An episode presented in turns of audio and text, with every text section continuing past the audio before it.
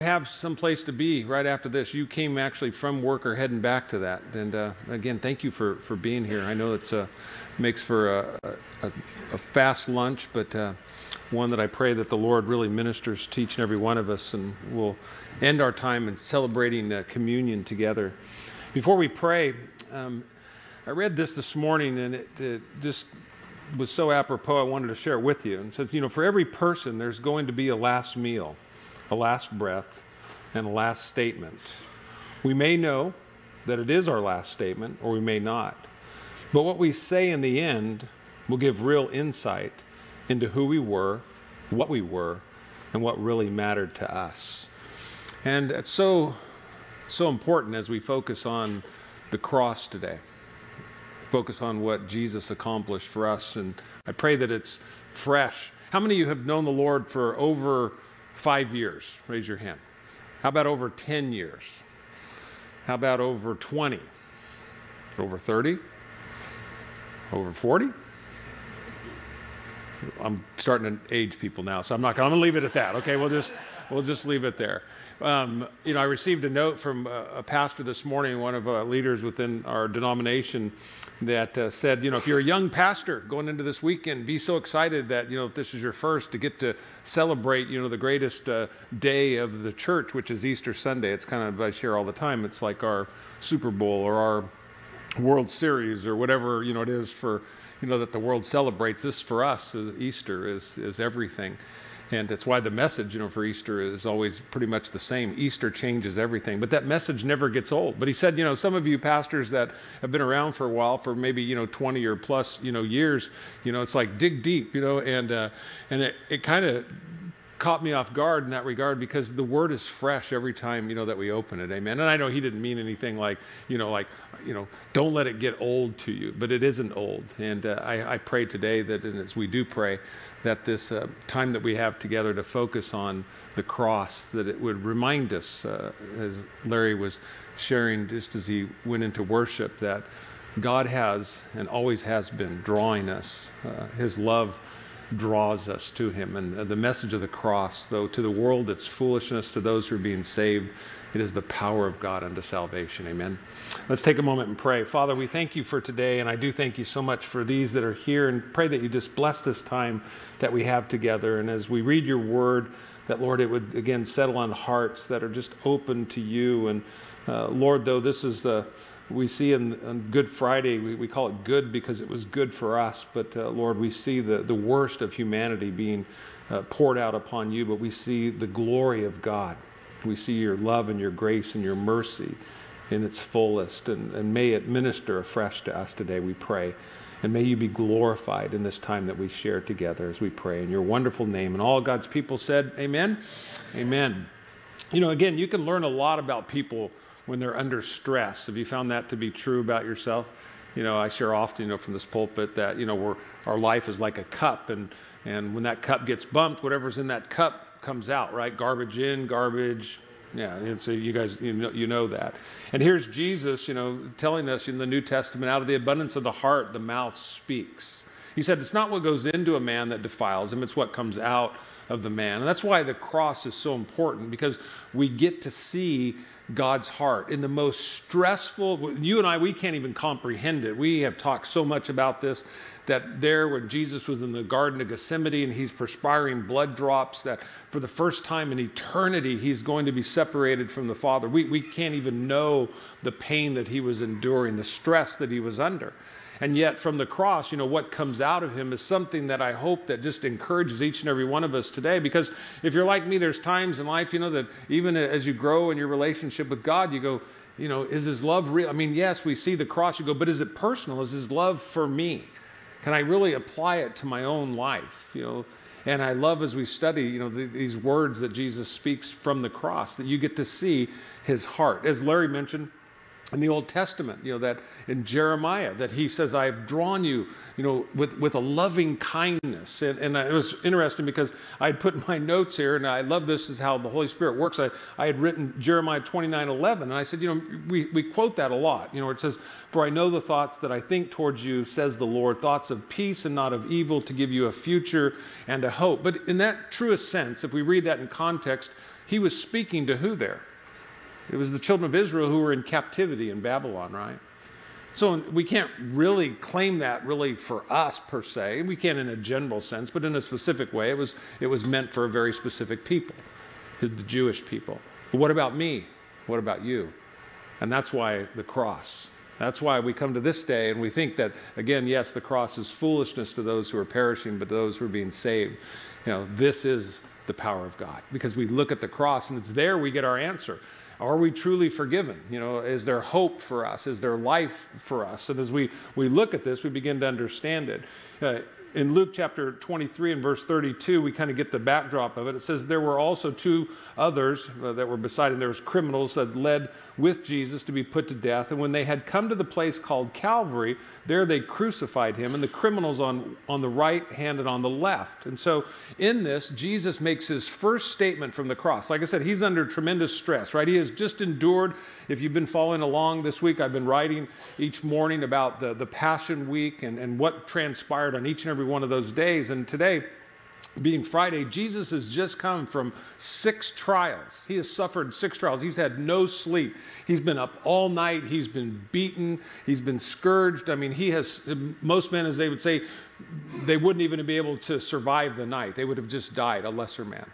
But the Bible says that Jesus set his face like flint to Jerusalem. There was a purpose for why he was born into this world. There was a reason why Jesus came and lived, and it was to die. He was born to die. Nothing was going to deter what he had set out to do in purchasing your salvation and mine. And so we see there in verse 34, the first statement he makes of the seven statements that he makes from the cross. He says, Father, forgive them, for they do not know what they do. So, who is he talking to there? That, that's where you want to focus for a moment here. Was he talking about the Jewish Sanhedrin? Was he talking about the Roman soldiers who crucified him? Was he talking about Pilate? Was he talking about Caiaphas? Was he speaking of Peter who had denied him three times? Was he speaking of me? Was he speaking of you? Father, forgive them, for they know not what they do. Amazing, you know, as you look at this and, and what Jesus would suffer through. He gave his life for us. I love what one commentator said. He said, When the lamb began to bleed, the lamb began to intercede. So powerful. The book of Hebrews tells us, you know, that we have a high priest who sympathizes with our weaknesses. While people were standing there at the cross, they were mocking him, they were, they were taunting him. Jesus is responding in the exact opposite. The exact opposite of how they are treating him. Isaiah 53 12 is actually a fulfillment, uh, speaks of this prophecy, and Jesus fulfills it here at the cross. In Isaiah 53 12, it says, And he poured out his soul unto death. He was numbered with transgressors, and he bore the sin of many and made intercession for transgressors. I guess you could sum up the whole meaning here of what's taking place on the cross in John chapter 3, verse 17, where it says, For God did not send his Son into the world to condemn the world, but that the world through him might be saved. I mean, we, we don't see Jesus calling down lightning here, right? You know, he's not calling down lightning and thunder from heaven. He's not trying to destroy his enemies. He is going to the cross to save them. What love! He's on a mission of mercy, a mission of redemption, of salvation. That phrase, for they do not know what they do, it's important. It's important that, you know, we don't just gloss over it, that we take it to heart, because it wasn't saying that they were unaware of the evil in which they were doing. They were fully aware of the evil. They just didn't understand the implications of it. They didn't understand that this was the Son of glory that they were killing. See, for the Sanhedrin, they actually, in their representation of God, they thought that they were doing God a favor by putting Jesus to death there. They were ignorant in many ways, but it was premeditated. It wasn't an act of omission, it was an act of commission there. The apostle Paul writes it like this in 1 Corinthians 2:8. He said, "Which of none of the rulers of this age had they known, they would not have crucified the Lord of glory." Had they really known, I mean, if they could have went one week ahead and realized after the resurrection of Jesus, they never would have put him to death. And here's Jesus, he's praying praying that they would be forgiven. Now, this is the thing I want you to focus in on today when you focus on the fact that we'll receive communion here in just a few moments. It's like we look at this and we go, Jesus is interceding from the cross. How do we know today that God the Father heard his prayers? And his prayer, his first one from the cross, his statement was, Father, forgive them, for they know not what they do. And you look at this, and this to me was what was so exciting again, just to look over this again this week and to take it in and receive it for myself. We see that was immediately, right? Father, forgive them, for they know not what they do, because we'll know in just a moment here one of the thieves who's next to him on the cross will do what? He'll say to him, Lord, remember me when you come in your kingdom. And that forgiveness will be immediate. And people have struggled with this theologically, right? Because Jesus will look at him and he'll say, Today you'll be with me in paradise. Does God answer prayer? Amen. You look at this. You know, second, just a few moments after his death, remember the centurion who's there at the foot of the cross? He does what? He gazes up at Jesus who's been crucified. And what does he say? He said, Surely this was the Son of God. And he placed his belief in Christ. Immediate. Immediate prayer. And then you go from there and you think about, uh, again, the third maybe in this, the day of Pentecost. It says, Those that believe came together. And those who didn't believe, as they were confronted with the gospel, many of the religious Jews, it says they came to believe, and the Bible tells us how many souls were added to the church that day? 3,000. The prayer of Jesus from the cross Father, forgive them, for they know not what they do. Go ahead in Acts chapter 6, and you begin to see again some of the religious leaders and the priests who had been there and who'd called for the crucifixion of Jesus had come to the realization through the preaching ministry of Peter that they were in error and they repented of their sin and they turned to God and they found forgiveness of their sin. Does it end there? And you go, no. Think about, you know, in the book of Romans, it tells us in Romans chapter 10, verses 11 through 13, it says, For the scripture says, Whoever believes on him will not be put to shame. For there is no distinction between Jew and Greek, for the same Lord over all is rich to who? To who? To all. To all who call upon him. For whoever, it says, will do what? Whoever calls upon the name of the Lord, let's read that together. For whoever calls on the name of the Lord shall be saved. You could be here today, and the prayer of Jesus can be answered in your life. Father, forgive them, for they know not what they do.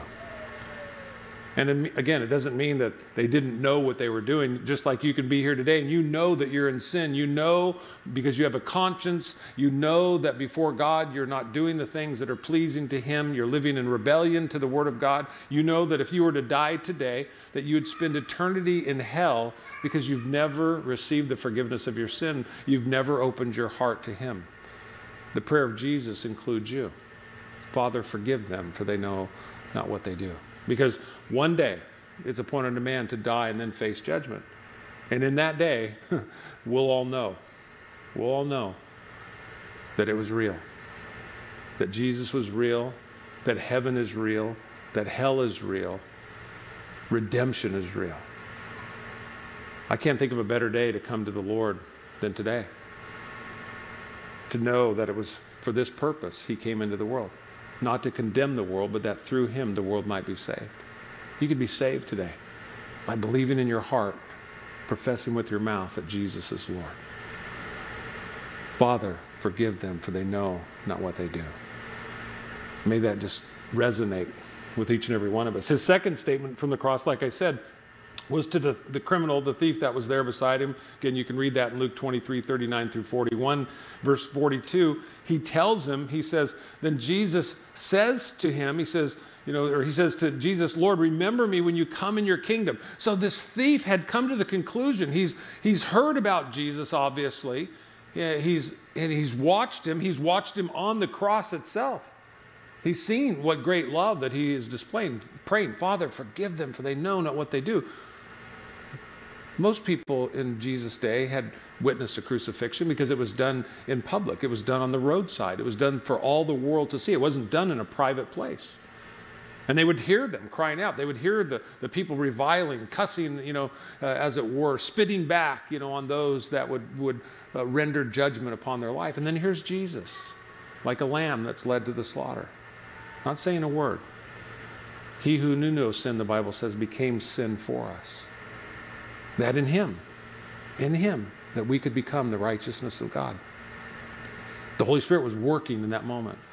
And this thief came to that realization. You know, he didn't get baptized. He didn't repent the way that some say, and he, he didn't knock on anybody's door. He didn't attend a church service. You know, he didn't give any money to the church. He didn't sign up for a ministry. He was found guilty of his sin, and he was dying for it. Some would call that, you know, oh, that's a, a deathbed confession. Are those acceptable to God? Well, let the cross speak for itself. Let Jesus, our Lord and Savior, the one who purchased your salvation and mine and his, speak for itself. What does he say? Verse 43 He said, Assuredly I say to you, today you will be with me in paradise. No sinner in the history of mankind has been given more clear assurance of their salvation than to hear it from the mouth of Jesus, that thief, that day. Faith, that's all that the Lord has asked for. That's all that He could do to merit His salvation. It's all that you and I can do as well. Trading places, the just for the unjust. The third statement from the cross comes as Jesus is dying there, and we see his love and we see his compassion. We see that for Mary, his mother. I mean, you think about the pain that she's experiencing watching her son die, agonizing over his life. You think about, you know, what she is going through. Luke chapter 2, verses 34 and 35. You remember at Jesus' birth, he, his parents take him to the temple to be dedicated, and there's a, a man, a devout man of God, Simeon who takes Jesus and, and he blesses him. It says in verse 34 of Luke 2, it says, Then Simeon blessed them, uh, Mary and Joseph, and said to Mary, his mother, Behold, this child is destined for the fall and the rising of many in Israel, and for a sign which we've spoken against. Yes, a sword will pierce through your own soul also, and the thoughts of many hearts may be revealed. This was a prophecy of Mary's pain the suffering that she would have to endure. She stood there at the foot of the cross. Jesus knows full well what she's going through. Jesus knows full well what he's experiencing there at the cross. She's grieving over him. And it leads to the third statement. John records it in John chapter 19, verse 25 through 27. It says, Now there stood by the cross of Jesus his mother and his mother's sisters, Mary, the wife of Clopas, and Mary Magdalene. When Jesus therefore saw his mother and the disciple whom he loved, which would be John, standing by, he said to his mother, Woman, behold your son. Then he said to the disciple, Behold your mother. And from that hour, the disciple took her to his own home. You think about that. What is, he, what is Jesus doing? He's there on the cross. He's being crucified. You're thinking about here's someone who's suffering, who's going through tremendous pain. Is he thinking about himself? Is he worried about how he feels? No, he, he has a care and a concern and a love for those that he has responsibility for, which includes me and you.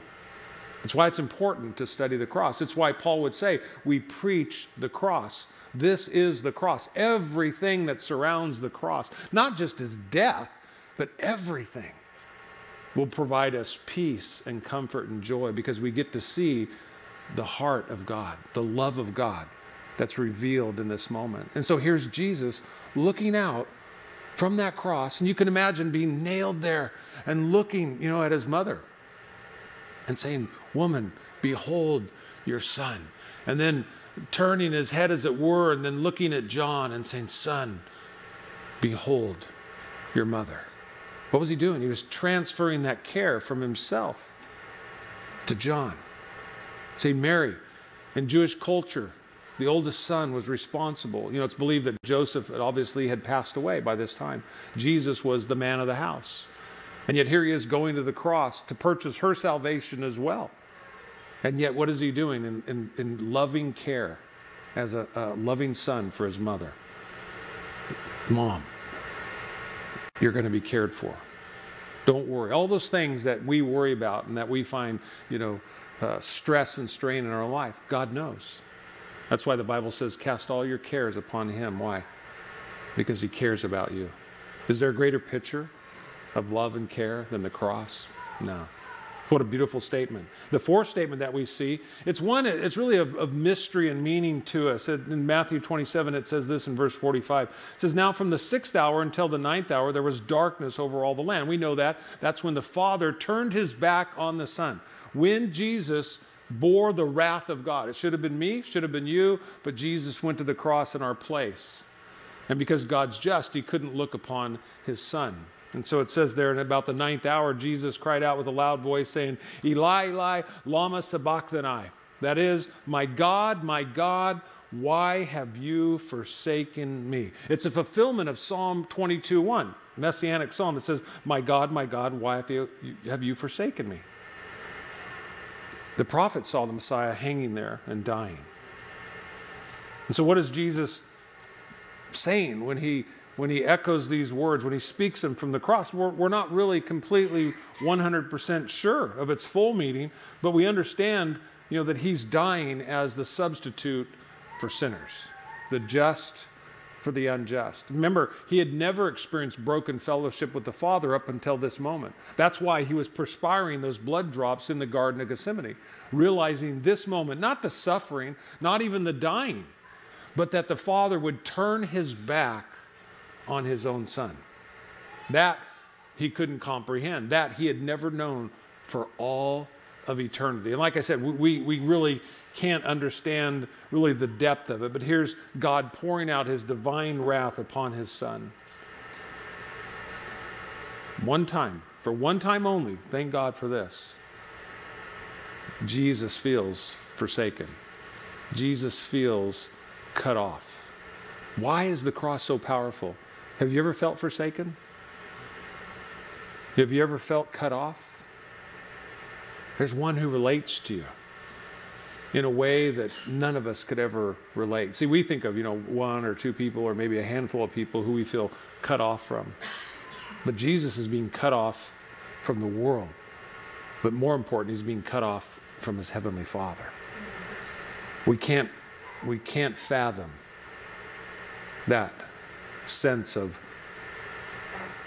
despair that would be gripping his heart in that very moment there. The fifth statement that we see comes in John chapter 19, verse 28. And it says, And after this, Jesus, knowing that all things were accomplished, that the scripture might be fulfilled, he says, I thirst. And what do we see here? Is the humanity, you know, of Jesus. He, you know, he wasn't a phantom, he wasn't a ghost. He was a real human being. Remember, they had brought him earlier, you know, gall and uh, vinegar, and it was mixed with you know substance to deaden the pain, and Jesus refused it because he wanted to experience and feel the full blunt of, of what he was doing. He didn't, you know, wasn't one of those things where, hey, you know, uh, I'm not going to feel the pain, you know, just, you know, let me, let it be deadened to me. No, he experienced the fullness of the pain and the suffering that should have been on me and on you. And he received that willingly. But here, after all that he's been through, he's dehydrated and he's not done. And so they take, you know, almost mocking him, you know, bring a, a sponge, you know, to his mouth to wet his lips. And he says, I thirst. The sixth statement that he makes from the cross comes from that very moment in John 19:30. It says, So when Jesus had received the sour wine, he said, It is finished. And in the Greek language, it's uh, to tell testii, and, and it means it is finished. It's done, it's over. I love what uh, Pastor Greg Laurie wrote this morning. He said, The cross was the goal of Jesus from the beginning. His birth was so that it would be his death. The incarnation was for our atonement. He was born to die that we might live. And when he had accomplished the purpose he had come to fulfill, he summed it up with a single word finished. In the original Greek, it was a common word. Jesus probably used it after he had finished a project that he and Joseph might have been working on together in the carpentry shop. Jesus might have turned to Joseph and said, Finished. Now let's go have lunch. It is finished, mission accomplished. It is done. It is made an end of. So, what was finished, finished and completed were the horrendous sufferings of Christ. Never again would he experience the pain of, at the hand of wicked men. Never again would he have to bear the sins of the world. Never again would he, even for a moment, be forsaken of God. That was completed, that was taken care of. Also finished was Satan's stronghold on humanity. Jesus came to deal a decisive blow against the devil and his demons and the, at the cross of Calvary.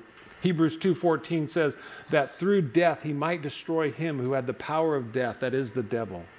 This means that you no longer have to be under the power of sin because of Jesus' accomplishment at the cross. Finished was the stronghold of Satan on humanity. And lastly, finished was our salvation. It is completed, it is done. All of our sins were transferred to Jesus when he hung on the cross. His righteousness was transferred to our account, so Jesus cried out the words, It is finished. It was God's deliberate and well thought out plan it is finished. And he left it with this so rejoice. Such a great word. Nothing left to accomplish. Jesus makes one final statement from the cross. We read there in Luke chapter 23, verse 46. And when Jesus cried out with a loud voice, now it's important that you get this because you would get this impression, you know, that, and, and unfortunately, like we look at that Jesus was weak and that, you know, he was feeble, you know, and it was like he was. Oh, just, you know, and no, it's not what we see from the cross. It says, and when Jesus had cried out, it says, what type of voice did he cry out with? It says, with a loud voice. That's important when you think about the sovereignty of God. That you think about the control of God. You think about the omnipotence of God, the power of God. Jesus said, No one takes my life from me, but what do I do? I lay my life down that what? I might take it up again. This, and it's important that you see it, is one who is under control, who is in control.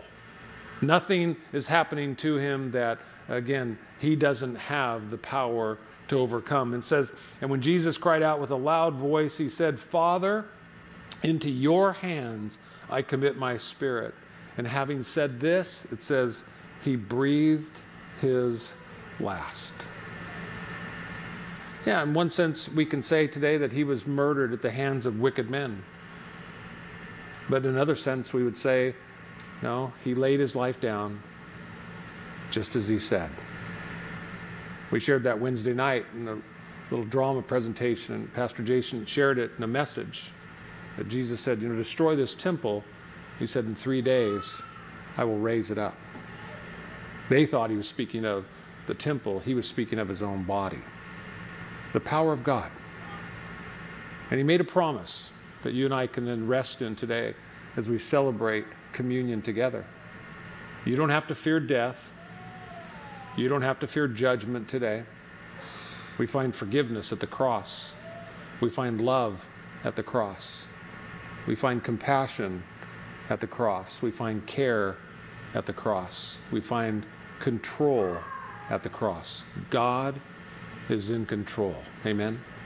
And the invitation then is to come to Him and remember that it was His body broken for us, it was His blood shed on Calvary's cross. Jesus then said it best. He said, I am the resurrection. We will see that three days from now. He said, I am the resurrection and the life. And he who believes in me, though he were dead, yet shall he live. Our final enemy death, the thing that everybody in some sense fears, was conquered at the cross. It's what led to the boldness of the disciples that we read about in the book of Acts when they saw him again three days later. Death couldn't hold him down. And if you place your hope and your trust in Jesus today, it's my pleasure to be able to remind you death can't hold you down. It can't hold me down. Because he lives, what? we live too. Amen. Amen. Let's celebrate uh, communion together. I'll invite uh, Larry to come back up, and those that will pass out the elements of communion. We'll pass these out to you, and, and while we're worshiping the Lord, it's an open time of communion. And uh, what we mean by that is you'll receive communion, you, will take it yourself. You, the way you would do that, uh, according to Scripture, is you'll examine your own heart before God. Some of you might be here today going, you know, Pastor Mike, I, I think I need to let the communion pass because I've got issues in my life. No, that's why we would receive communion today. Jesus said, I, I didn't come to call those that, you know, were healthy. I came to call those that were sick. Those that, you know, are not sinners don't need a Savior. But if you recognize today that you have sin in your life, you recognize that, uh, again, you need a Savior, that was the purpose of communion to begin with. It was His body broken for us, it was His blood shed for us. That's how we know that we're forgiven, that Christ went to the cross and He died in our place. So today we're all candidates to receive communion, to remember and not take it lightly, but to be reminded that with loving kindness He's drawn us with this moment in mind, the cross, where Jesus would die for me and for you, for the sins of the world. And like I said, if you've never opened your heart to Jesus, I can't think of a better time to say, Lord, remember me when you come in your kingdom. Thank you for dying for me. Thank you. I recognize I'm a sinner. I recognize you're a Savior. And oh, what love I see from the cross. And I open my heart to you. For by grace, the Bible says you've been saved through faith and not of works, which any man can boast. It is the gift of God. Receive God's gift today. And for those of you that have, man, just what a refreshing moment we get to enjoy, being reminded, oh, what love the Father has loved us. That we, you and me, get to be called the sons and the daughters of God. Amen. Amen. Father, we thank you.